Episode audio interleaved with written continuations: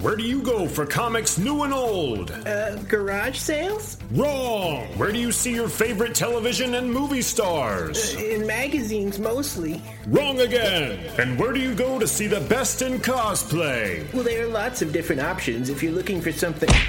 so incredibly wrong! Wizard World Comic Con. Wizard World Comic Con offers live entertainment and gaming, comics new and old, cosplay, toys and memorabilia, and a chance to meet your favorite television and movie stars. Meet comics legend Stan Lee and Walking Dead stars Lenny James and Michael Cudlitz, September 22nd through the 24th in Madison, Wisconsin. Then meet Constantine star Matt Ryan and Lord of the Rings Spartacus star Craig Parker, October 13th through the 15th in Biloxi, Mississippi. Other shows include Montgomery, Alabama, October 20th through the 22nd, Oklahoma City, October 27th through the 29th, and Springfield, Illinois, November 10th through the 12th. Is that all? Don't interrupt me. For news, celebrity updates, and tickets to future shows, go to wizardworld.com. Don't feel like paying full price? No problem. Use promo code CANDAIR at checkout. Lowercase, no space.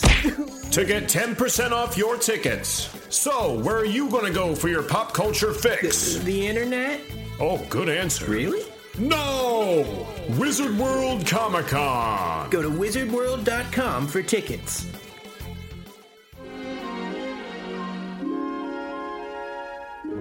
Well, hello out there, everybody. This is Winnie the Pooh and Tigger, too. And uh, also some guy named Jim Cummings.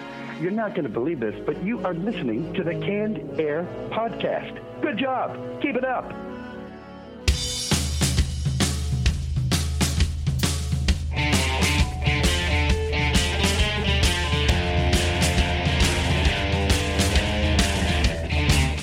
Everyone, and welcome to another episode of Canned Air, a tribute to comics and pop culture. I am Jeremy Colley. I'm Jake Runyon. And joining us today from hotcakescomics.com, Jordan Kirian. Thanks so much for being with us today, Jordan. Hey, thanks for having me on the show. We've got a good show lined up for you today, folks. I'm uh, kind of excited. I don't about... know why I disagree, but I hope not. For no reason in particular, I agree with you. This, but uh, we're going to start with the Retro Roundtable, talking about Alan Moore. I mean, yeah. what how much this guy has contributed to pop culture yeah. and just what we love and know today is that's a pretty heavy icebreaker. It really is, yeah. So jumping right in on that one. Yeah. then in the comic vault, we're going to be talking about some comics. What do you got there, Jake? I've got something I am super jazzed to talk about: the Hellraiser masterpieces collection. Oh boy, oh, yes. if no there's anything my boy loves, it's Hellraiser. That's well documented. Sure. I think at least every other episode I bring it up. So pretty sure you're right on that. Yeah one of the books we'll be talking about there, and then we're going to turn our full attention over to Jordan and talk about Hot Cakes Comics. But before we do that, Jake. Well, I would be remiss, ladies and gentlemen, if I didn't tell you to follow us on all of our social networking outlets. You can find us on Twitter at Canned Air Pod and Instagram at canned underscore air. Also, have a look at our YouTube page full of fun treats and more on the way. Uh, if you're planning on attending a Wizard World convention in the near future, say Madison, for instance, be sure to fire off promo code Canned Air, lowercase no space, for a cool 10% off your tickets. Can't go wrong there. Uh, let's see, am I missing anything? I don't think so. No, you're right. very thorough. Well, you know, thorough's my middle name. Jake Thorough Runyon. I'm trying to mix up my catchphrases a little bit. I feel like it's getting stale, but so far nothing's sticking. Okay, we'll keep trying. I don't know. Let's kick it off with this week's retro roundtable. Show me what you got. Hey, what's up, Doc? Grass tastes bad. Boo, not cool. Disqualified. All right, guys, Alan Moore. I'm going to throw it out there. Alan Moore's a hack, and I think he's overrated. shit. No, no. Where uh, do we begin? Obviously. Ah, dude. Can we start with the fact, just like surface thoughts here, that he dresses like a sorcerer. Does he? I mean, he's got the beard and the hair and everything. Yeah, he looks like a druid who like just walked out of some obsidian portal or something. Uh, it's like you need to well, kill a goat for him to show up. Let me back that up. Um, two years ago for Halloween, I dressed up as him. No. Oh wow. Yeah. Well, I, were, I was working at a comic book store at the time, so I thought it's now or never. And sure. I've, I've already got the beard. So I had to wear ten rings. I could barely even close my fist. So yeah, he's it's something else. That is commitment. Yeah, Yeah. for sure. Uh, I mean, the first thing that comes to mind for me, I guess the best thing I probably know is the Killing Joke. Sure. Uh, was a obviously a great story. I'm It's not a good. I, I saying feel anything like prolific there. that's the entry point for a lot of people who aren't necessarily aware of Alan Moore or some of his weirder, more experimental stuff. and that's the stuff I have to get into. When we had decided we were going to do this, I went to the library and I thought, okay, I'm going to get From Hell. I've always wanted to read that. And when I picked it up, it was thicker than the Bible. So I was like, well, I don't got that kind of time. Let's time. maybe pump the brakes on this. I think will I'm still going to read it, but go ahead. about From Hell. Um, I think that a lot of people think that that's uh, on the same level as Watchmen, and I think depending on the day, it might be better than Watchmen. No kidding. Really? Well, so I, and and you do have to take into consideration that I've read like probably half of his entire works. And so Watchmen is kind of like really exposed, whereas From Hell, like nobody really talks about it. So I, I don't know. Watchmen's kind of done for me, which it's really great, but I, I've already talked about it a lot. And then people are like, "Oh, I want to read From Hell." I'm like, "Oh, you absolutely should." So That's I a good depending point, on your mood. Because I think Watchmen's hit that like required reading status. Yeah. Oh, yeah, Where you don't get like who's yeah. still talking about like oh man when I read The Great Gatsby by F. Scott Fitzgerald. it's like it's a sixth grade reading. I'm sure you could find the right person. Well, yeah. College campus, maybe. Yeah.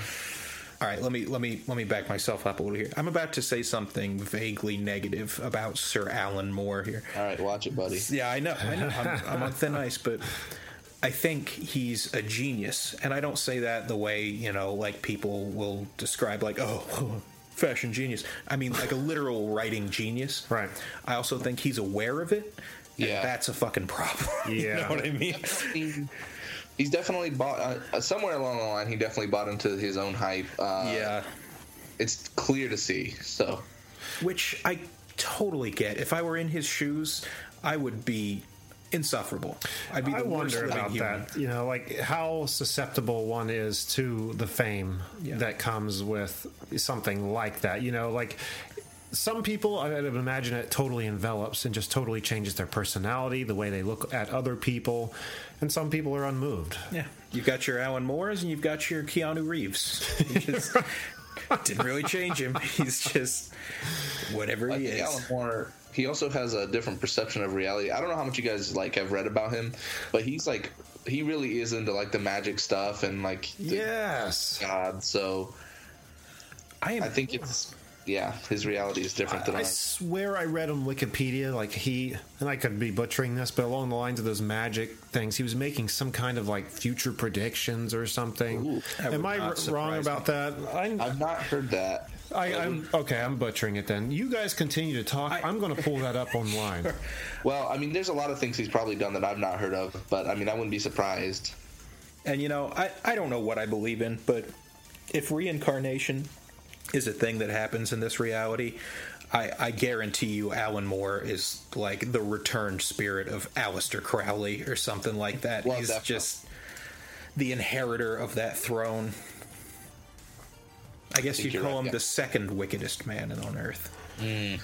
But yeah, it's just everything about him. And you know, I remember um, it, it's driving me insane because I had to look up the name of this comic six or seven times today because some eldritch force keeps pulling it out of my memory.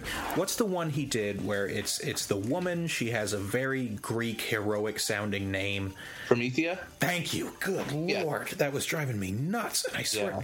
Anyway, in Promethea, I, I remember just scanning through a couple of pages, and she's combating some force of demons and devils, and there are all these horrible hybrid monsters in the back that perfectly correspond to their various mutant forms in like the Lesser Key of Solomon, and all of these old weird occult texts. You know, it's like this is a guy who's so deeply entrenched with that world that you can't even call it a cult anymore. I feel like there's no secret that is still secret to Alan Moore at this point.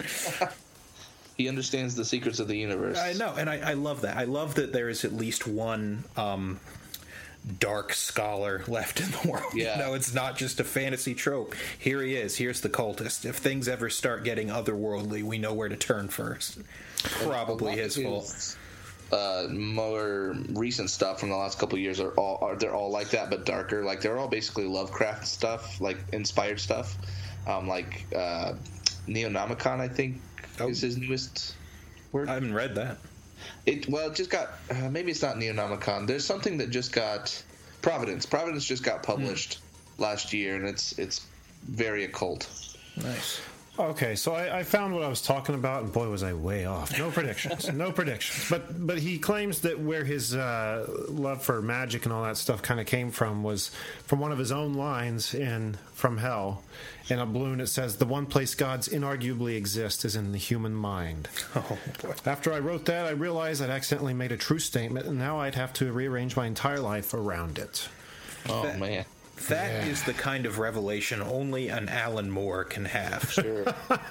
It's really true. Ad- It's true. admitting to that phrase as a true statement, like gods exist in the minds of man, what he's telling us right now is like, oh yeah, my brain creates all kinds of deific forces. You know, he's Right. just totally at peace with the idea that he's some over god creating gods within it. Uh, it- Well, I, I mean, I don't necessarily think he's referring to himself, just in general. Like, Oh, sure. The only gods that really exist, you know, are the ones we make up. And if I firmly believed any of that was possible, that I could have a promising career as like a necromancer or something, I'll be honest, man, I like this podcast, but you wouldn't see me again. he'd be like sending your like pro- projected form to the show project. every week. hey man, I can't make it tonight. Um, there's a symposium, Revenancers Anonymous. My aura will be attending though. yes. oh. Uh, let's see, we've uh, we've got him on e meter tonight. Can we get some uh, some I don't know how to mic that shit. I am coming to you through direct telekinesis. Brought to you by GarageBand. Uh, check us out on Right. Society6.com. Okay, I got to touch back on Killing Joke a little bit. Again, I know it's the uh, the amateurs exposure to Alan Moore, but it's the That's again no less important for it. it's true. Uh, did you guys watch the movie that came out? Ugh, I yeah. did. Well, Jordan just told me what he thought of it. What about you, Jake? Um, I'd have enjoyed it more if I didn't love the comics so much. I think if it was my first exposure, Well, the I would've been problem- like, oh, that's cool. with the movie, I think it was obvious the the graphic novel, though great, wasn't enough to fill the time they needed to make a movie. So they put in the whole pre-story of Batgirl, you know, leading up to the beginning of the Killing Joke. And the part that I hate the worst, that I just want to claw my ears and eyes out, is when they gave the Joker a dancing medley number. It was like a whole musical move. number. I don't know. It just seemed really forced. I'm not not sure what the impetus was for that, and I feel like it would have translated much better to like a comic book. It, it, it- when you're piecing that scene together in your mind, if you were just reading and looking at that sequence of events, you could be like, "Okay, I can see how we do this," and Right. you'd assemble it in some way that didn't like that wasn't jarring. But You know, it's just happening on screen like that, the way it was. It, It what, what just- it, it felt to me like a like a misuse of resources. Like here they've got Mark Hamill, the Joker, as the Joker in the comic about the Joker. Right. You're gonna have him sing? Come on, let's pump the brakes. It's a little much, Yeah. and just that whole intro story with the the Salvat, whatever the dude's name, the French gangster guy who was toying with Batgirl. Yeah, you know, yeah, yeah. kind of ended up later not really amounting Right. to the greater sum of the story. It was just very forced. I don't see why they just didn't take what was already there and just embellish between the lines. Because after they got through that first initial thing with Batgirl, it was just like panel for panel. Yeah, yeah. Well, on I think- screen. Now, I will say this: two things. I am a obviously I'm a big Alan Moore fan, so watching the movie, I was very disappointed. Um, once it got to the halfway mark, it was a pretty faithful adaptation.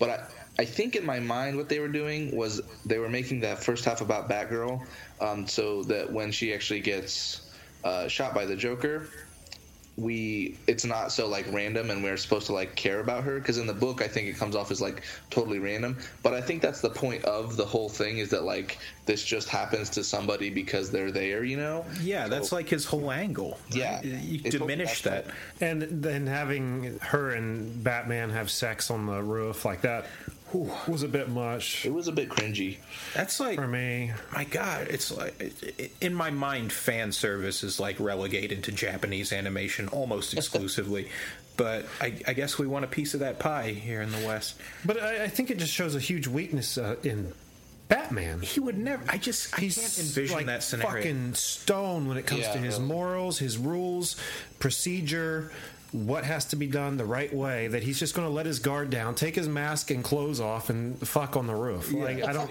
I don't think so. Well, let's see. I've only got one person I trust uh, in the world of fighting crime, so I guess I'll go ahead and pork his daughter. Just, another another bad decision. Yeah.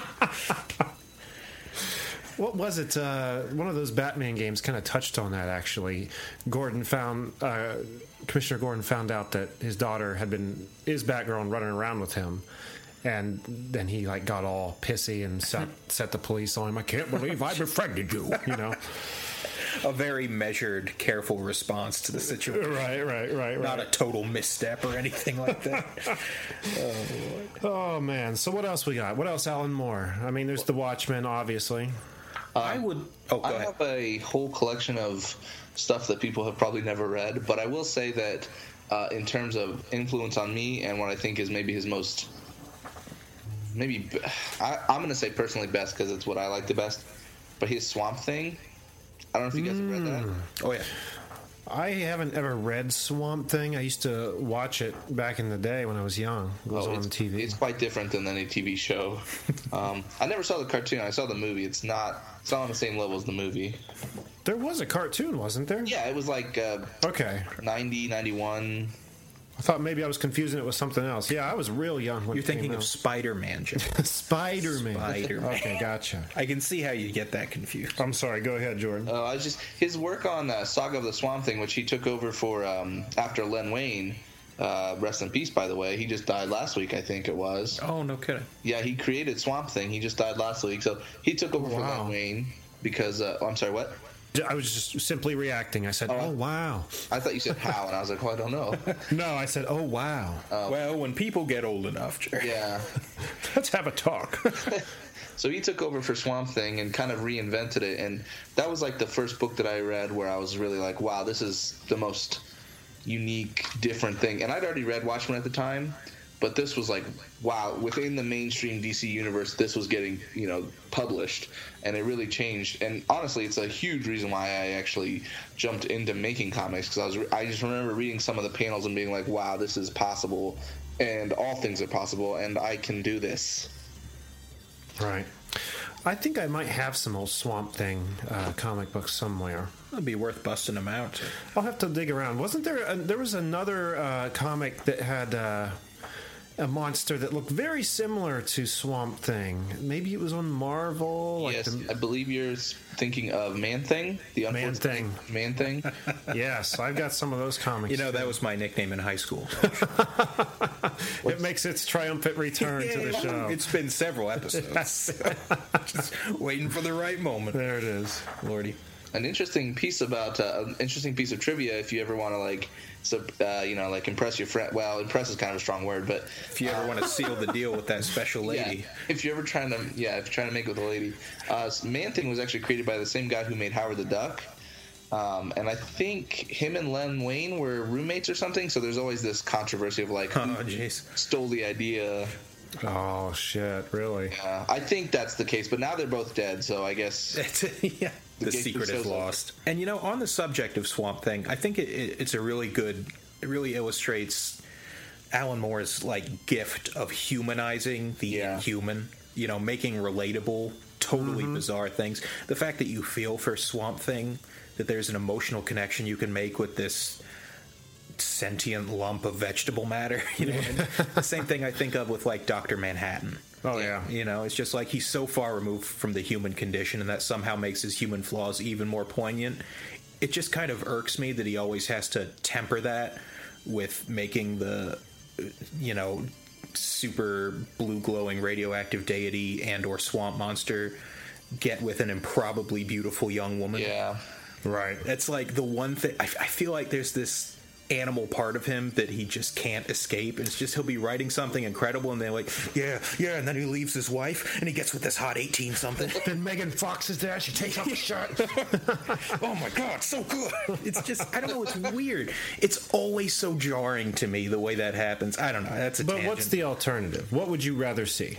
I don't see. Oh God, all of my favorite pieces of fiction are cold and sterile and heartless, and all interactions and relationships break down. I don't know. I'm just This is true. The, the girl you'd probably rather see would have like three breasts, spikes for oh, nipples, Oh, yeah, her I mean- lips ripped from her mouth. Like Dude, if there's if there's the a most human horrid being thing you'd ever seen. I know who fetishizes misery and just the degradation of the of the human spirit. That's me. That's what I just adore most in the things I read. So it, it would have to be grotesque because to me, relations are grotesque on, on every level. Interacting with other people, there's an element. It's the discomfort and the pain. Now we're getting too psychological with this shit. No, I agree with you. I, I, I've got some of those thoughts myself for sure. I just I, I like it when it's brought forth and it's just like here it is, you know. It's Mm-hmm. like this is what lust looks like, you know. It's just something raw like that. I guess that's the appeal for me. sure. Good, good. I'm glad I was able to. I just I just rise lost my this. train of thought. I, I lost. yeah, I'm, I'm booking an appointment with my therapist after all that. Um, oh, good. Well, I'm glad I. Can. I remember. It's okay to ask for help, George. I mean, I totally see what you're saying about the girl because I you see it in television too. Like, there's no way he would be with her or she'd take interest in him or It's like, whatever. you're a but huge loser. You're not going to get with the hottest chick in the amusement park, Jesse Eisenberg. The It's al- bullshit. It was poorly written. right, but the alternative is what? Like going to the county fair and picking out a sweetheart. I know. It's, I will say this about Swamp Thing. Doctor Manhattan, yeah, I, I get that one a little more, but with Swamp Thing, um, there are some scenes where they like eat this. it's kind of like it's, it's the like, plant, right? It's- off of his yeah, yeah. It's like a hallucinogenic growth. Yeah, it's like basically like a sweet potato that they like trip balls on, and then they're like in love. So it's weird. it's a Swamp lot Thing? less physical in Swamp Thing. I mean, that's how I plan on reproducing. Yeah. Trick them with homegrown drugs.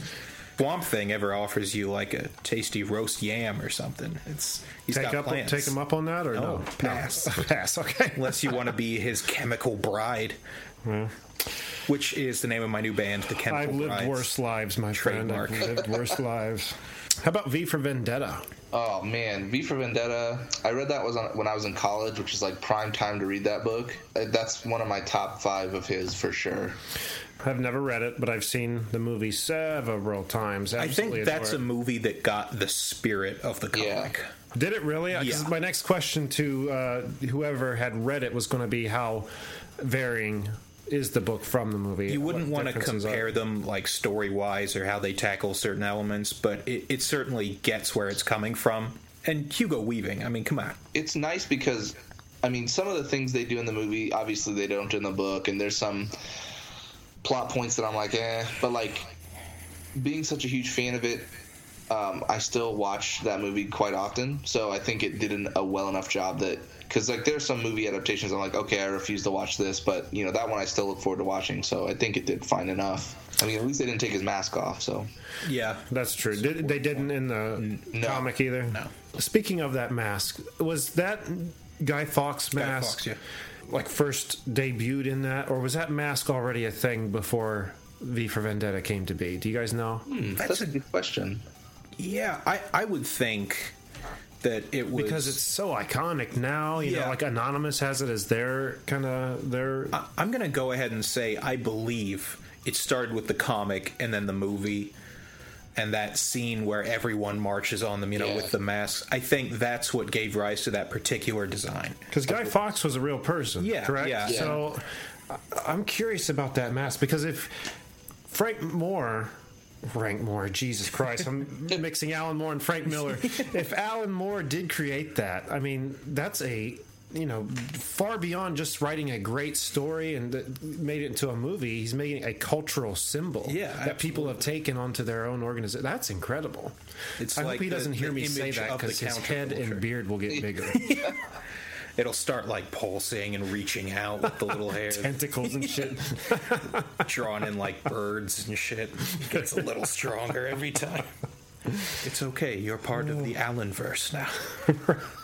I want to throw uh, something out there. Oh, go ahead. Oh no, go ahead. I was just looking at my bookshelf and thinking about all the books that I own because it's like my personal mission to own all Alan Moore books by the time I die. So Well, best of luck to you. You better hope he dies first, or you're gonna be. well, you know, I don't actually think he's going to die. You know, probably not. That's a good point. All those uh, Just gonna spells and rings. bodies or Yeah. something. Come on, they got to do something, right? you would think. Whatever your opinions of the Watchmen movie are, I always come back to this point. It gave us the best Watchmen music video of all time. That opening sequence, you know, come gather. oh, the Bob yeah. Dylan song. That was a masterful touch, and I swear to God, if the movie had just stopped after that, It was a gorgeous film. oh sure, Like I didn't, that, and that was my introduction to The Watchmen was the film Hmm. because I. Growing up, I was going through like these long hiatus breaks through comics where I'd be super into them. Something would happen in one of the series I was reading, and I get like, interested. "Oh, this is bullshit." walk away for five years and come Yeah. back. and I caught uh, kind of like me a- and my children. there was a video store in the neighborhood going out of business, and they were selling all their movies for a buck. I picked it up. Oh, okay. And I went home, and I was like, "Oh my god, this was fantastic!" you know. And um, that one, I then I went and got the book. I didn't buy it. I got it at the library, but just going through scene by scene, trying to find what's you know different from the movie, what's Yeah. the same. It's just such a great story. I dig it. It's. I, I love the. You're gonna have The to fix this in post. Yes, thank you. Because Yeah. I'm trying to, but I'm trying to find the way to put it into words. It's like my favorite kind of character is the son of a bitch who's right. And that makes him mm-hmm. even worse. You know what I mean? It's like the person whose intentions are good, but only possible course of action is deeply evil Right. but you can't you know like like dr manhattan says without condoning condoning or condemning i understand you know Right. i love that character that forces you to feel for them in spite of their own motivations or actions Because what's the alternative? yeah you know, I- like nuclear annihilation is that better you know mm. I think stuff like that has been done before, just not anywhere near to Yeah. that magnitude. You know what I mean? Yeah, I feel know. like I've seen that, kind of stuff in the X Men, and they could Oh, just sure. be copying what they've done. Um, and maybe there's some of those kind of examples beforehand, but again, nothing. just did it right Oh, perfectly. Yeah, for sure. and you know this is kind of unrelated to the whole anti-hero discussion but i remember reading that when i was in high school being like oh man this is incredible you know it just like changed me from that point on and i gave it to my sister and i was like you need to read this uh, now and she got like halfway through and i remember her calling me up a little while ago she's like i'm not feeling great today i'm like what what's wrong and she's like just it's Rorschach, he's right. Rorschach is right. I'm like, no, stop. Okay, stop it. Do not buy into Rorschach's logic, please. You know what? Though? That is a better reaction because when I, I've had a couple people that I've like, you you've got to read this. This is just the best, you know. And I had one guy, one roommate in college who read like the first issue, got to the part where it's like prose, like newspaper clippings and stuff. Yeah, yeah. And they go, "Do I have to read this?" And I was like, Like, yeah, you're goddamn And right. He's like, "No, "I don't want to read this then," and like folded the book and just left it. And then I had another person I actually lent my copy to like a year ago, and I just never have seen it since. So at least they felt something. These people, So they liked it. yeah. no, I don't think they ever read it. I think they just okay, and then never touched it. Probably. Hmm. You you have to read everything. Yeah. Cover to cover. I tell you what, if you find a person that says they love Watchmen, gushes on about it, and they don't get chills when you use the phrase true blood from the shoulder of Pallas, they're fake. They did not read Watchmen. they took the coward's way out and skipped all the clippings. Ah, Carrying on. But you know, listening to all these stories, you know, all these staples of the comic community that Alan Moore has created. Uh, growing up, you know, I, I was into guitar. Uh, growing up playing guitar, when you're getting into music and stuff, there's always the greats that you hit first before you start going and finding your own sound. Yeah. You know, you start listening to Led Zeppelin, you start uh, listening to ACDC, you know, those classic rock uh, powerhouses. the foundation. You know? Right, and I that's really like what Frank Miller and Alan Moore, uh, Mark Millar, in my opinion, Mm-hmm. that's what those kind of guys are to the comic world. When you're getting into it for the first time and you want to find something that really just kind of defines the whole genre, They'll kind of put the you on the of path that works for exactly. you, yeah. Those are the Yeah, books that makes to go sense. to. I like that. I agree. They're almost elemental, you know? Yeah, They're yeah. like How can you understand this other stuff? the purest Before component, you and read then you, this. yeah, yeah, Right. That's a good way to put it. I like that a lot. Right. It's funny too because I, I have to imagine that Frank Miller and Alan Moore actually hate each other. They were so big at the same time, and um, they both. I've read some stuff about more recent times where um, they're very clearly like Alan Moore is like a very uh, much more of a liberal guy, I think, whereas uh, whereas Frank Miller is kind of the opposite. I don't know if you- I don't want to derail this conversation, but if you guys ever get the time, check out a book by Frank Miller called Holy Terror. Yeah, that is bizarre. I've never heard of that. Oh, it's quite bad. It, it's a It's frustrating. it started off as a Batman story, but then I think DC was kind of like, oh, we don't want Batman associated with this because it's basically about. I think it was Frank Miller's reaction to 9/11, basically, but it came out like seven or eight years later, so he just looked crazy by then. If you go to a library, don't don't buy this book. It's not worth money. Just go read it at a library, and you'll be like, what? So th- those two have never. I'm sorry, I, just to snap back because something you said Yeah. just about how Frank uh, Miller and Alan Moore uh, are feuding. I was thinking like somewhere I had seen that they had their names both on a same project, but I just googled it really quick, and like the first twenty is like Alan Moore versus Frank Miller dispute, dispute over this, dispute over the Joker. Yeah. I was like, wow, had no idea. It makes sense. Oh yeah, they're. But, uh, I'd say they're on opposite ends of a of a spectrum of sorts. And I tell you what, man, Holy Terror, you're right. It's it's it's like what imagine.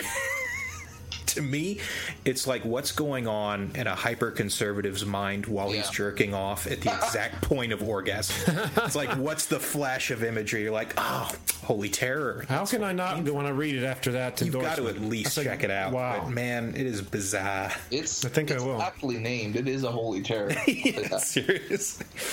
Oh boy. awesome. I mean, I'll say this though. To be fair, Alan Moore is my favorite writer, but he's also written one of the worst stories I've ever read. really? So I can't put down Frank Miller too bad. Yeah, it was a.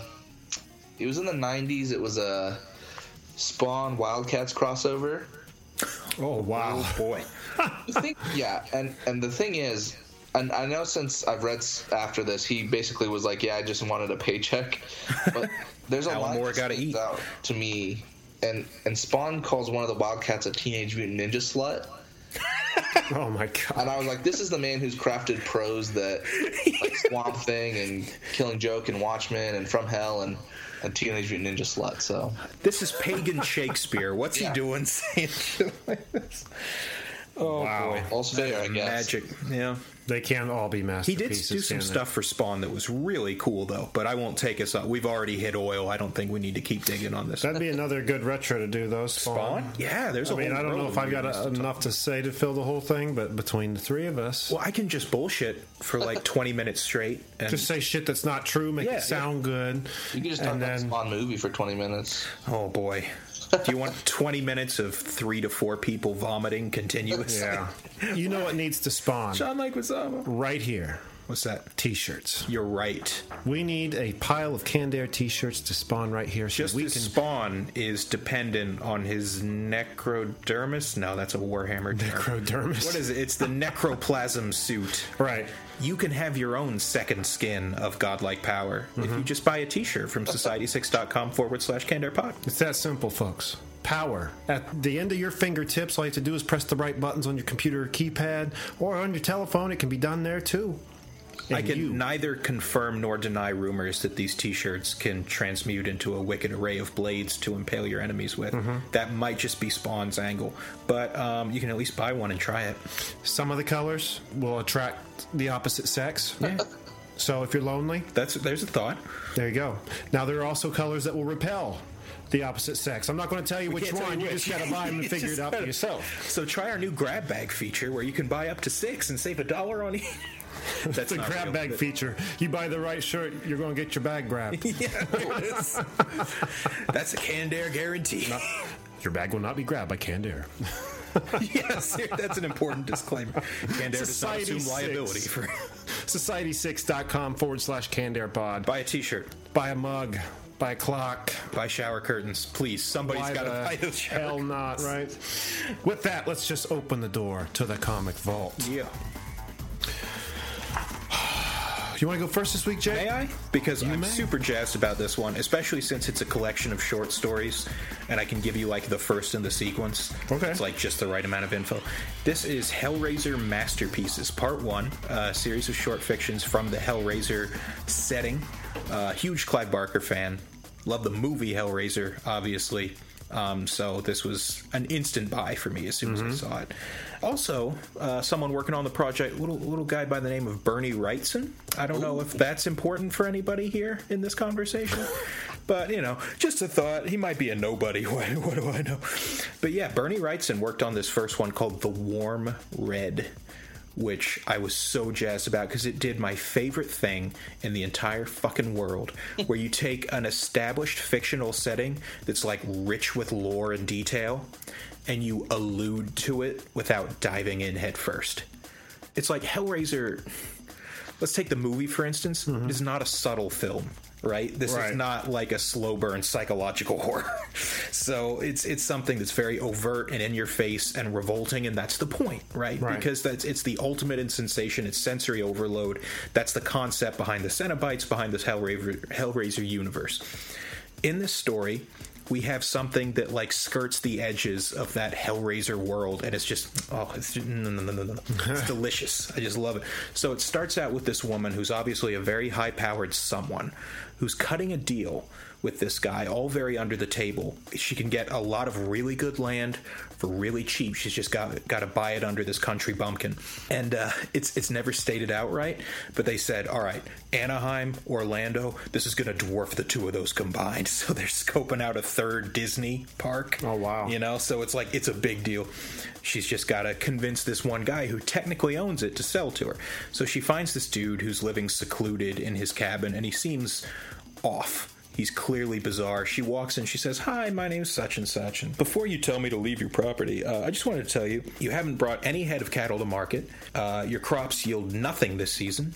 And you're sitting on some reasonably valuable land. I could probably, you know, get you five, six hundred thousand dollars all told for the house and the land it's on. And he's like, Oh, wow, that's a lot of money. He's like, Yeah, yeah, but I tell you what, that's all contingent on whether we can find the right seller or speak to the right people. What if I just buy it from you right now for 400,000. And the whole time she's pitching him this, she's fiddling with this uh, black and gold plated cube he just happens to have on his mantle. Yeah. And you're like, hmm, better put that down, right? And he's having these bizarre flashbacks where it's just like, her skin's so pretty, soft and white. It needs color, a warm a warm dash of red, and he's having these weird little asides in his head where he imagines himself slicing her up with a scalpel. Hi, welcome to Hellraiser. And uh, she decides that in order to give this guy the shove into sell me your land right now town, she has to seduce him, which she does. Not realizing he's this um, Norman Bates kind of weirdo, where any sexuality triggers the murder reflex in his brain. So he drugs her, knocks her out, ties her to a bed, completes the lament configuration, and summons a Cenobite called Face, with whom he has some kind of accord, and says, Here she is, your next victim. Sorry it took so long. I don't get a lot of visitors. You know, it's this weird thing. And it goes on and on, and it's cool, and he's about to carve her up, you know, standard Hellraiser fare. But she says, Look, hey, you, face, right? The guy with the face, mind you, he's like flayed, he has no skin, Okay. but has a human face or the remains of one stapled to his head. Ugh. Beautiful. Oh my god. It's just, this is my. It's, it's, this is what I'm all about. She says, Look, this guy that you have bringing you sacrifices, he's nobody. He's a loser. He's nothing. Me, I can help you. I've got connections. I've got ideas. I've got plans. I say, You let me go. You get rid of this guy, and uh, I'll bring you two, three, four, five times what he can bring you in a year in a week. And he thinks to himself, yeah, yeah, no, this is a decent deal. So she swaps places with the guy, and he says, You want to prove your loyalty to this arrangement? I'm going to need you to go ahead and slice up our friend Brian here. So he reverses their roles, and the whole, like the final few panels, are her holding up this baroque serrated knife, tapping it against her cheek, thinking, "Where am I going to start?" And the last line is face with this little internal monologue, and he's like, "She's meticulous, calculating. The hardest part is always deciding where you're going to begin the first incision. It's good that she's so ruthless already. I think we'll have a good relationship." And Oh, it man. ends, and you're like, "Oh my god!" It's like just enough, but it's not too much. Ah. I know I usually don't go on and on and on about it. No, it was long, good. I was hanging on your every word. Dude, I love it. I love So it. that's the series you're probably going to be sticking. Oh yeah, with, and I've got sounds like. four more stories just in this one issue I bought, so it's going to be a fine evening. Very good. I didn't have a lot of friends before, but I'm getting better. We're getting there. I'm almost human. Ongoing story. Like This a is- ongoing comic. No, this is old news, Okay. as far as I know, Oh, and I, I think it was the one more. red was more of a one-off. Okay. It didn't go anywhere after that, which I, I'm glad it didn't. Oh, okay. It sounded like it was the like issue one that No, was going to like seal this new thing. relationship with this girl or whatever. Just the idea that you've got this woman in league with the Cenobites who's in charge of erecting a new Disney World. Oh my god. Hmm. What a fantastic. It's just oh, it's beautiful. I'll I'll let you have the floor now. I've taken too much time. Jordan, would you like to go next? Sure. Um, let's see. I got I got a couple things I could talk about. Uh, literally right before you called me, I just finished um, a volume of BPRD.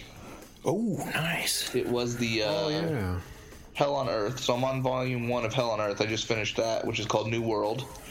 Um, I'm in this like God. I feel like it's been uh, probably like a year where I'm trying to read all of the Hellboy universe stuff, and I'm only That's like a daunting task. Yeah. Yeah. I've read like 30 books and I'm only like halfway there. Ooh.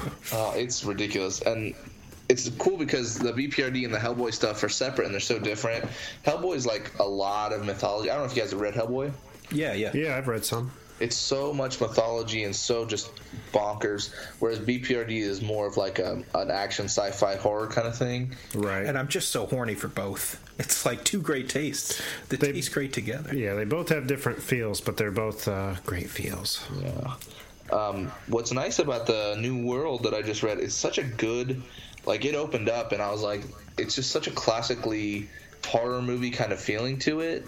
It opens up with this girl talking to a sheriff about her dad disappearing, and then the sheriff trying to re, you know, reckon or um, to make her feel better, and he walks out of the laundromat and she follows him. She's like, "I forgot to tell you something," and he's gone too. And I was like, "Ooh, this is gonna be spooky." So it's it's really cool feeling.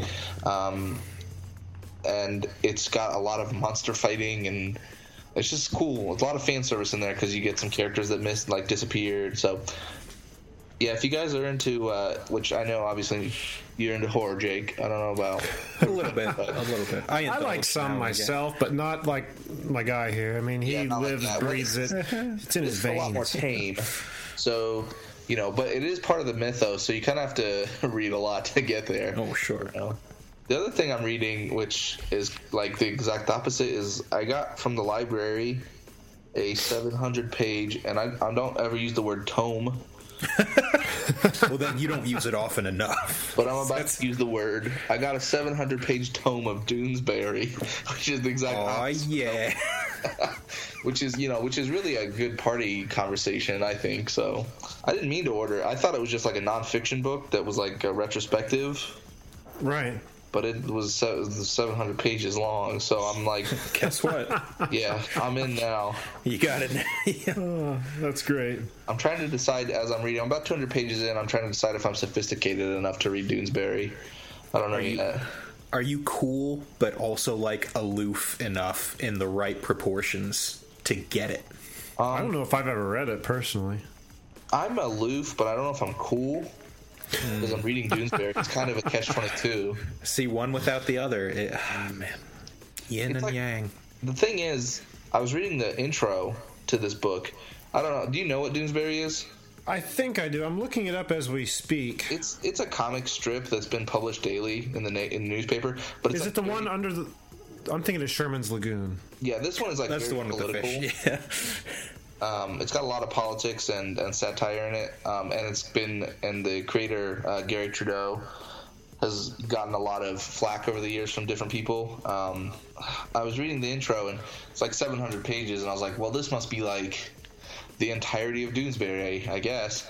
And then his intro said that it was only 13% of the published material. Jesus. Yeah, I, I I can't even fathom doing that much work, but it's it's like I think it's an acquired taste. I read last year, and I don't want to get too political, but last year I read a collection of Doonesbury strips that were all about Donald Trump because apparently this guy's been following his career since Donald Trump's career since like 1985. So that's where I was kind of first exposed seriously to it. Saved up a fair amount of venom in that time, I'm sure. Yeah. Man, thirteen percent, and that's Yeah. seven hundred. You, you've got to be careful. He's like approaching that critical, what I like to call the Patterson threshold. Oh, yeah. like you churn out six books a day. They can't all be good, right? I Well, Christ. so I mean, he's been writing this strip daily since like 1975 or something, sometime in the late 70s. So it's like daily, so it, it really adds up. I do remember this comic. I just found it online. Oh, and there's the Donald Trump stuff. Yeah, it's Wow. not everyone's cup of tea, so I don't have too much to say about it. But it's pretty cool because it's like 40 years worth of history. So yeah, you it's like got to a- respect something Yeah, like that enduring. You know, it's it's categorizing and um, what's the word I'm looking for? Uh, it's like a window into the times. You know, it's like a time capsule in a way. yeah, yeah, yeah. There you go. That works. Political climate of whatever day, I guess. You know? Encapsulating what was uh, big then, and Yeah. you know, if you listen to it in its entirety, listen to a piece of history. You know what I mean? Can't beat that. I'm not saying what I want to say the right way, so I'm just going to give up. it the right way. This guy right here, look see? at him. Silver lining. That's making what a they guy call me. feel good over here. All right. Well, what I've got was uh, the last few weeks in the comic vault. I've talked about uh, number ones that were reissued, uh, done by Jack Kirby. Well, they also did reissued some number ones that weren't Jack Kirby's, just like famous number ones. So, so I picked up Wolverine number one because I have never looked at it. that iconic image. Hey, why Yeah. come over here, bub? So I was like rubbing my hands together. I was like, this is going to be a good read. I have no idea what to expect. And two pages in, I know exactly what to expect. Oh, because you've seen the Wolverine movie where he goes to Japan. Yeah, yeah, yeah. That's this book. Oh, no kidding. Pretty much, yes. Um, there are some differences. Man, this is actually working pretty well. Uh, what we were talking about earlier, the differences yeah. between the movie and the comic. Yeah. Starts out with him finding that bear, you know, uh, being hit with the poison dart, finding the hunter in the bar. Where in the movie, he you know puts an arrow in his hand and Yeah. gets aggressive. The guy hits him in the face with a beer bottle, and he just kind of leaves. yeah. He doesn't do much about it, you know, but he then says he's going back to Japan to uh, find Mariko, the love of his life. So that relationship had already been established prior to this number one. Where in the comics, I, or excuse me, in the movie, I don't believe it was. I believe he went to Japan and then fell for her. But uh, he tries to call her, say, saying that he's coming back to Japan, wants to get married, and finds out that she can't because she is already married in an arranged marriage. It's weird. Her father was missing, and with the father missing, there were no family rules binding her to any suitor or anything. She was in love with Logan. They were going to be together. But after this guy thought dead came back and reclaimed his throne to the this this uh, fortune. I mean, they're like royalty in Japan.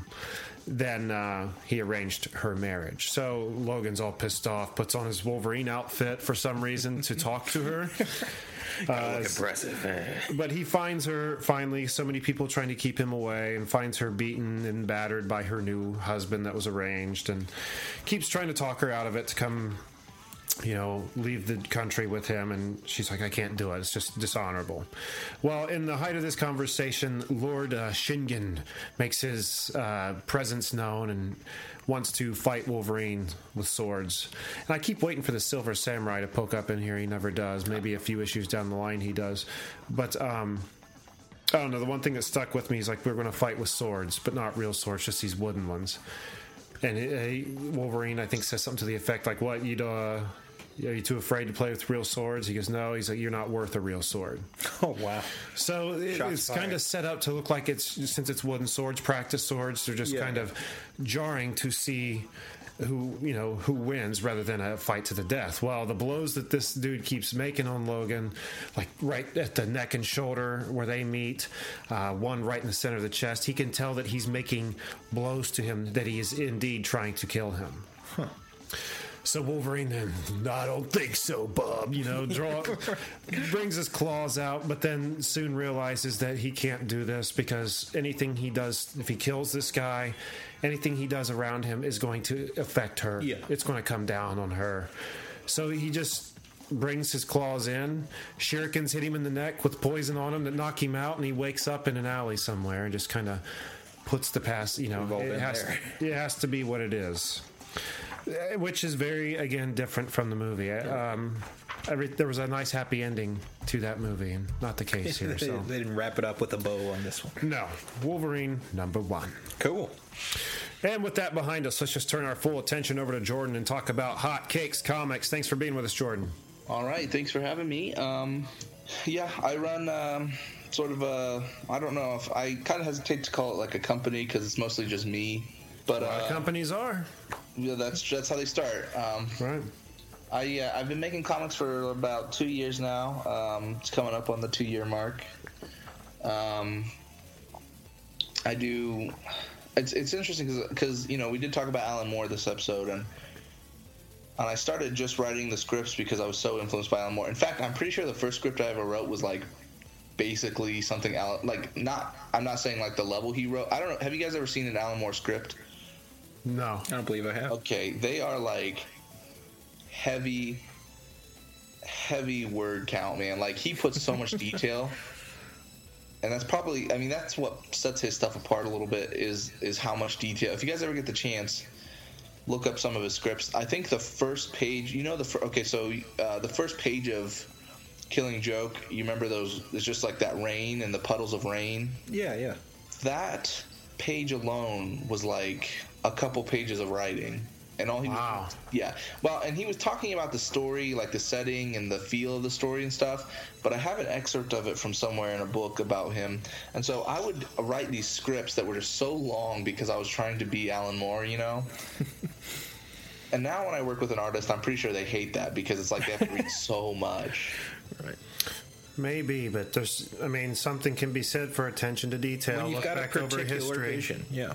All right, let's go back to that Walt Disney reference. Yeah, yeah, yeah. Attention to detail. It does matter. Well, everybody says like they love working with Alan Moore, but I was like, I don't know if they love working with me that much yet, so I got to kind of cool it. I don't think there's anything wrong with what you're doing. Uh, again, attention to the detail. Yeah. The details that people probably aren't even consciously noticing, but subconsciously it's sinking in.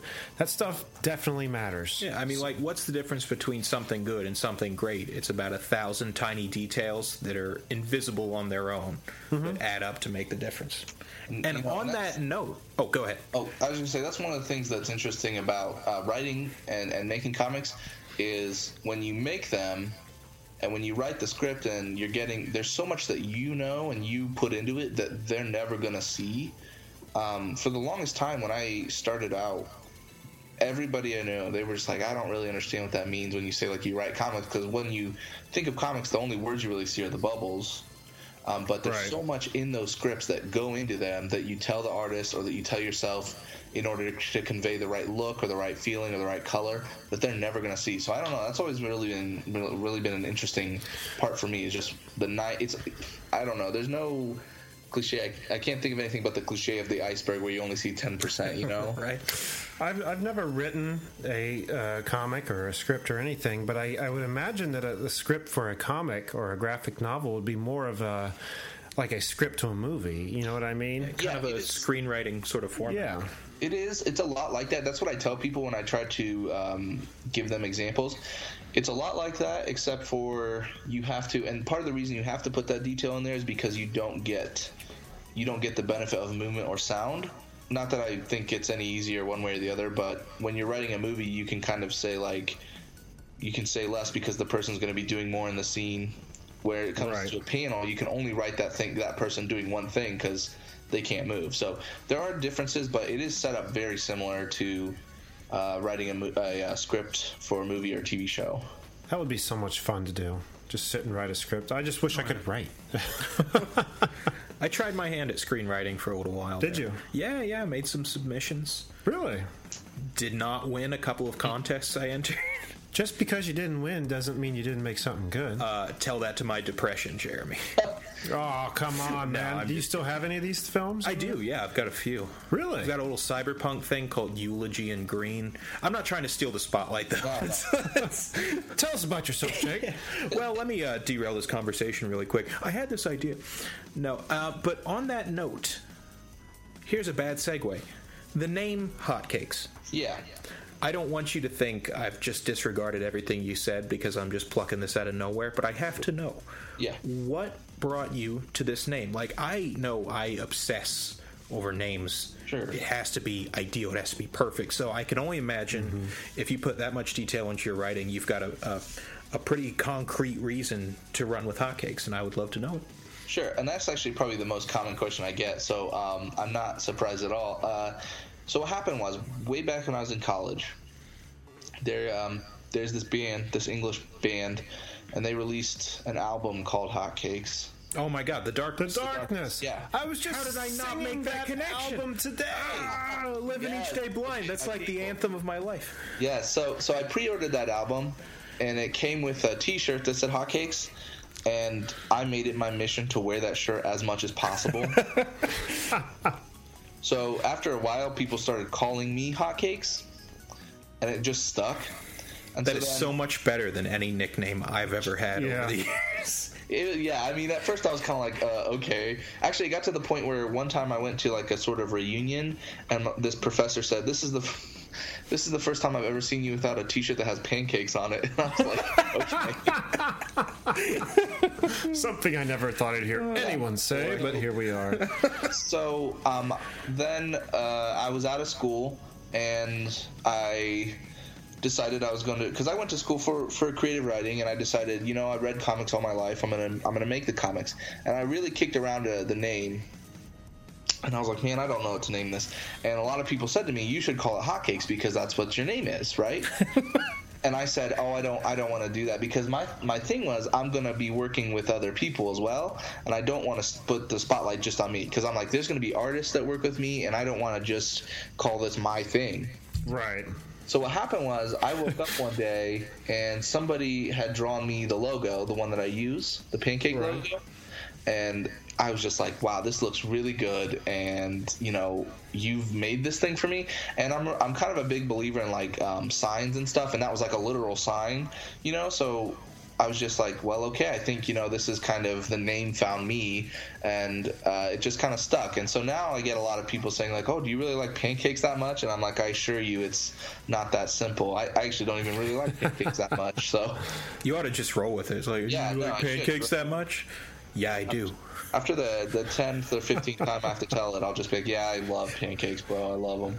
I Just always have one folded every in your pocket. Yeah, Just pull it out. As a matter of fact, I have one right here, Dripping son. with the syrup. pancake in one pocket and then the syrup in the other. Yeah, there you Eye go. contact as I eat. Now it. you're Like flats talking. of butter in his pocket all melted and shit. Yeah, Open up your wallet and like in the little folds. eat some pancakes here. Yeah, so that's how the name came, and it stuck. And Awesome. It's a really cool logo, so I just kept it. Yeah, I, I love really that. dig the logo. And the name, uh, I just love that it started with the darkness, man. That was a great Yeah, no. album. And my, Damn right. my favorite song off that album was off the deluxe version. I think it was like a bonus track. Like, can't Oh, look believe at the it's cool not guy who can afford deluxe versions. But Buckmore, you're not that hard up for money, dude. But it was like, uh, can't believe it's not love we're making. That song Oh, yeah. was fantastic. Yeah, I was a good just one. singing that today. This is so weird. This is happening. Crazy. All right, I'm sorry. I didn't mean to uh, derail on my own excitement there. So No, that's all right. It's always great to meet somebody who knows. I always skip over the name of the band because nobody knows who they are. So when you meet somebody who knows it, it's like a really fulfilling experience. right, And right. to meet No, I know someone who mean. knows it and like not just um I believe in a thing Yeah. called like Oh yeah, that they have other songs. yeah. That is a rare. That's the rarest thing in my life. I think is to, to have that happen to me. So Don't get me wrong. I love that album, but Oh, sure. For some I listen to so much more oh, than the first. I think you I'm gonna know, have to oh, actually, go- I should say, since we're on the subject of this, I got to meet them once, or twice No actually. kidding. What? Yeah, they were in. We did like a meet and greet, and so this first time I met them, I was wearing that shirt, and I went up to them and I said, "Now this is true. I did have a dream about them once, and I said I had a dream that I I met you guys, and I had to apologize because I wasn't a sexy groupie." I said this to them. I said this to them, and the lead singer goes, "But you are a sexy groupie." A single tear Oh rolls down your smiling cheek. My confidence was boosted for about. It's still pretty boosted after that. And that was like two years ago. So Oh, that is magic. Wow. Like, A single tearful thank you. That's like all you. Can. How could you not call it Hot Cake Comics after all That's of that? incredible. I swear, to, I have I have seen the darkness sticker on the back of your car. I can't believe I didn't make this connection. Yeah. For those at home, I'm not stalking and we work together. So You know, when I was sitting in that tree outside your window, that sticker you've really changed your uh, brushing habits. pre-order Sorry, go that I got the shirt, so Oh, it's all nice. connected. Yeah, look at that. I'm totally down with that interpreting signs and stuff. By the way, because I do the same thing constantly. I'm glad I'm not the only one. Oh, all the time. Oh Lord. Also, just before I take us too far, I'm gonna have to go with "Love Is Only a Feeling" is my favorite Darkness ooh, song. that's a good one. Overall, my favorite track. It's hard for me to pick one. Off Hotcakes, it's She's Just a Girl Eddie, because that's just such a timeless concept of being Right. destroyed emotionally. Uh, overall, I Hooray. don't know. It's hard for me to pick one. Then what's the Monday, Tuesday, Wednesday, Thursday dancing Yeah, on that Friday night? Friday. Oh my Friday god, night. That's probably my all-time favorite Yeah, that's a good song. one. Good times. Good song right there. All right, before we just Let's end up talking about the darkness all fucking day. So on your website, again, hotcakescomics.com, it looks like there are uh, two ways people can look at comics. One, there are the free web comics you have on the site there, and then you can also uh, buy full comics, or a full comic rather, short stacks that we have sitting here. It, you must keep pretty damn busy. I mean, how often are you putting up these web comics? Because there was a plethora of them.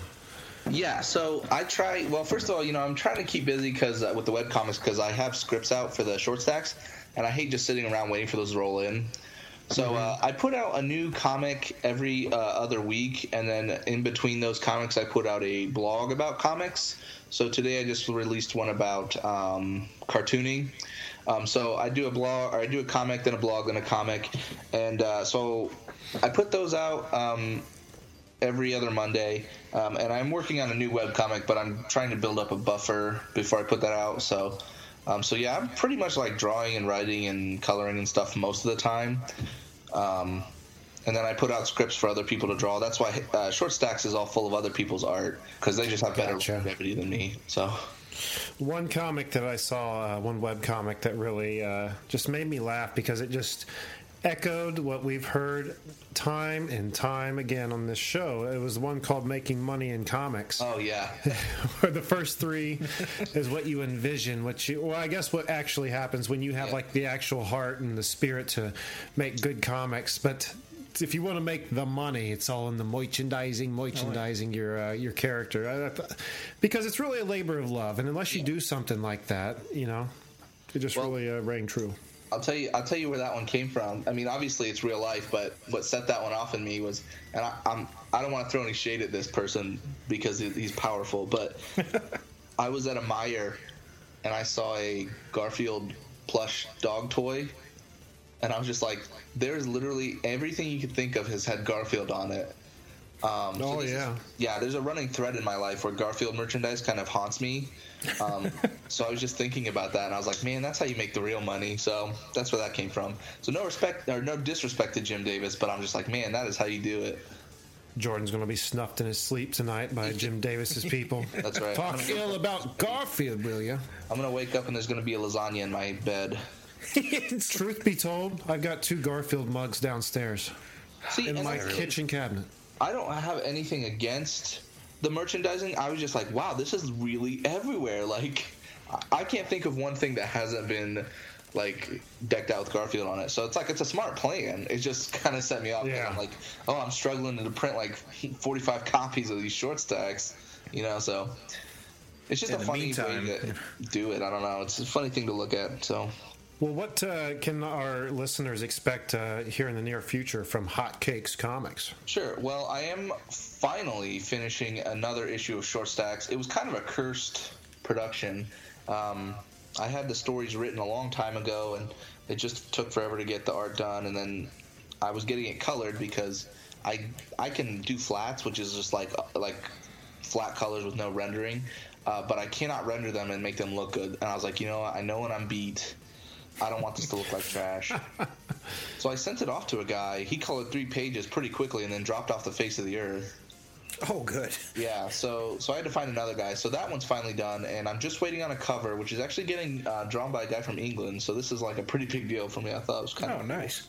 That's awesome, man. Yeah, it's really cool. I met him through Instagram. His name is Steven Tricky. He's really cool, really cool guy. And uh, and so that one's coming out. I'm gonna try and get that one out by maybe November. It's just I use a printing guy, a small printer in Columbus, so it kind of depends on his schedule. Um, that'll be coming out. I'll probably do another um, auto bio story. I do Beard Comic Book Enthusiast, which is uh, just kind of stories about me and how I got into comics. And they're kind of American. I don't know if you guys ever read American Splendor, but they're kind of like American Splendor esque. They're very inspired by American Splendor, but they're not as good as. I'll say that. Still working on web comics and another second web comic, which I'm going to try and keep a little bit under wraps for now. Uh, in case it doesn't actually pan out, you know, I don't want juicy details. Oh yeah, and so that one will be Canned Air exclusive. Yeah, that one I'm trying to get a buffer up. So if, if I like, you know, it's a an older title that I'm revamping, so we'll see that in a little bit. And then yeah, those are my big projects right now. I'm really having an uptick of finding artists who really want to work with me. So I imagine that the content that I'm going to be doing will be more. Uh, uh, you know, the volume will be higher because you know when you're doing it all by yourself, it's just like, man, I got to write this and I got to draw it and I got to color it and then I got to print it and that takes you know so long. So I'm I'm thinking that in the next couple months we're going to see more stuff than usual, um, which is awesome for me. So. Well, that's awesome to hear, man. And congrats to you. It's always uh, exciting to uh, see you know, what you're passionate about start to take Yeah. flight, Yeah. take off. So, And you know, all of our jokes and digressions and discussions about the darkness aside, you're doing it. You know, Yeah. and that's our mean, that's our favorite thing to see here in the trenches is people who are sticking with it. I always go back to what James uh, James Rolfe said when we had him on the Yeah, show, yeah. Angry Video Game Nerd. He goes, you know, the second you decide you are a filmmaker or a comic artist or a podcast, whatever it is, you're a movie maker. That's what you are. That's what you are. As soon as you I get that, that. mind- That is that is 100% the attitude that everyone should have. You know, if I were to give anybody advice, it's like, you know, we have a motto here at Hotcakes Comics that is our motto is fake it till you make it. And There you go. That's what you got to do because I, I know a lot of people who like to do things but they're like oh I, I can't do those seriously or i'm not really x y or z. Um, and i'm like no you are you know? And it's funny because the blog i wrote today actually addressed you know my hesitance to call myself a cartoonist because i've started I, like i said i just i started writing and now i'm drawing and writing so you know i'm entered that area of cartoonist and it took me a long time to accept that label but it's like you know once you're doing that thing you might as well call yourself that because then you're going to keep doing it you know it's so much easier Yeah. you acknowledge it so Yeah, and it's exactly true. And um, fake it till you make it. That kind of rings back to the, the core concepts of canned air, you know, making yourself look bigger than you are until Yeah. you get to that bigger status. you I think- to. Everybody does that, right? Everybody fakes it. Oh, the most put together personal life. The more a person talks about how ready they were to do something, the more they faked it until they made it. Uh, there are people who don't fake it. They just think that putting what their best is out there is good enough, and it's just not. it's just not. You get a few of those too. I can think of some examples, but we're not here to condemn, are we? But hey, by God, you're a cartoonist, Jeremy. You're a podcaster. I'm an international assassin. We're all the thing that we do, and that's what's important. Get the hell out of my house, Jay. this is where we all saw our lives coming to and we finally made it so it's But you know, in in a way, kind of, yeah. 'Cause Yeah. This is what I want to be doing. I mean, this here, like for me, podcasting, never in a million years did I expect it to bloom and blossom into Sure. this. This was never supposed to be any more than a few scrotes talking about comics. Yeah, but you got to start somewhere. yeah. well and you know that's an excellent point because i i recently did a um I tabled at a it was more of a craft show, so my I don't think my key market was there, but uh, you know, but uh, That's but the person I was with, she she was like, you know, it feels kind of weird like selling to people you know, and I was like, hey, you got to start somewhere because like if I, if those people who know you don't want to support you, then you're not gonna have that base to get yourself off the ground. good So. Yeah. you got to start small and you kind of have to swallow a little bit of pride to like really promote yourself i am shameless with my self promotion so i don't even i'm not even sorry about that in the least Nor should you be. You got to let grandma buy your first dozen cookies first. that's right So, for our listeners at home, if you want to check out Jordan's stuff, head over to hotcakescomics.com. And you're also on uh, Twitter at hotcakescomics. Is there anywhere else people should be checking you out? I'm on Facebook and Twitter, uh, or sorry, Facebook and Instagram as well as Hotcakes Comics. Yeah, I think that's it. And then the website, yeah. Got a feeling if you Google Hotcakes Comics, you're going to get a lot of what guy. Jordan's got here. Yeah. Yeah, As I understand- think I've done it before. It's pretty. I've got I've got the rain on that one, so that's nice. So if you just Google me, I'll be there too. You lucked out that you were able to go hotcakes comics like on all your social networking, not like Yeah. hot underscore cakes one three three four. Yeah, I did get pretty lucky. I don't know. I I would be really surprised if anybody else had the same pattern of words. But I mean, I guess. I mean, it's possible. Somebody's going to have to change. Given enough time, right? An infinite sample size. That's true. Well, Jordan, this has been a hell of a lot of fun. Uh, I love what you got going on here, and I can't wait to look into it more. So, uh, I just first want to thank you for being on the show with us today, and uh, two, when you got something new happening, let us know. We'll get you back on to help promote, man.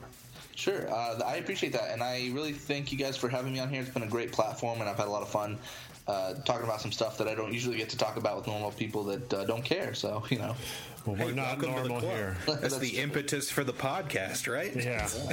Jake, what do we have on the website? Uh, we've got lots of tasty treats on the website, Jeremy. We've got a special guest page full of interesting names and faces. Uh, we've got a contacts page in case you're interested in promoting your work and telling your stories and inspirations.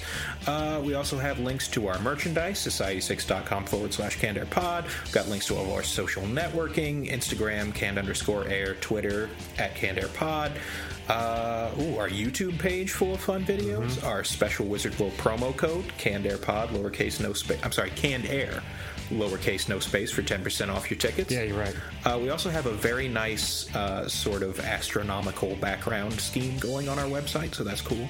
Very soothing if you're into space, stars, Yeah. things of that nature. Very good, Jake. Very good indeed. And um, and kept talking. Another thing Jake had mentioned, if you want to uh, be on the show and feature your work, get promotion at all, all you have to do is send us that email. I will say, though, again, to uh, people who are wanting to come on to promote their Kickstarter, let us know a little bit ahead of time. a little warning. yeah, we, we typically stay about a month and a half booked out. So uh, if you're getting a hold of us the day that your project launches, uh, chances are we're not going to be able to get you on before it's over. So make sure you uh, hit us up before the project starts. That's just what it's like at the top. It's just what it's like. Yeah, yeah. We're podcasters. Big deal, basically. Don't Pretty you've heard of much. And for the second week in a row now, we are going to be going out on another Starset song, uh, Satellite. Uh, Starset being the band. Was that just last week we had on? That it was, yeah. Dustin Bates. Boots Bates. Bates. We had on Dustin Bates. Uh, Dusty leads- Boots is his Twitter handle. That's That's right, right. Uh, the the frontman of uh, Starset, and man, he was a lot of fun to have on Yeah, the he show. was. Strongly recommend people listen to that episode as well. But uh, again, this is the second week of their residency here on the show. We're going out on the song Satellite, and you can check them out at starsetonline.com and on social media platforms at Starset Online. But I think that's probably going to do it for this week. That about covers it. So until next time, I'm Jeremy Colley. I'm Jake Runyon. and I've been Jordan Kirian from Hotcakes Comics. Thanks for listening, everyone. Darkening skies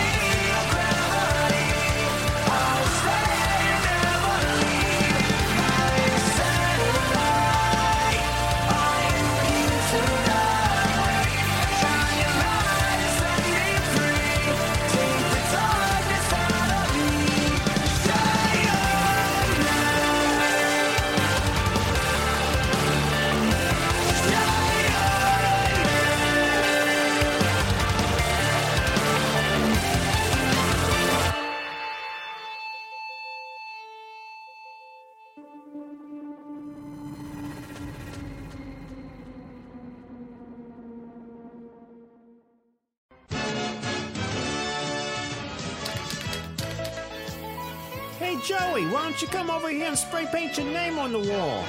But I don't wanna. What are you, chicken? Hold on there, boys. Wow, it's Flint! Instead of writing your name, write cannedairpodcast.com and help spread the word. Well, that's a great idea. Now we know. And knowing is half the battle. G.I. Joe!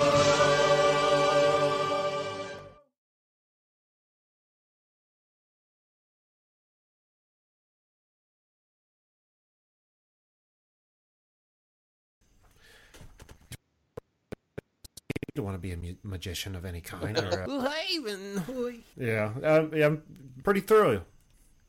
God, it's like that's the curse of. And and you know what? All right, So when Swamp Thing got wood, he's really probably it's literal. got It's- wood. Yeah, It's literal. God, just the that's the comic that made plural. Sorry. Coming up on 5 Minute News, I'm Anthony Davis. You might think it's partisan because maybe it's critical of one side or the other, but it's not. It's just the truth. And I think that's also something that's kind of unusual for Americans listening to the radio or to podcasts because the news landscape in the States has been so partisan for so many decades. So, five minute news is verified, truthful, independent, unbiased, and essential world news daily.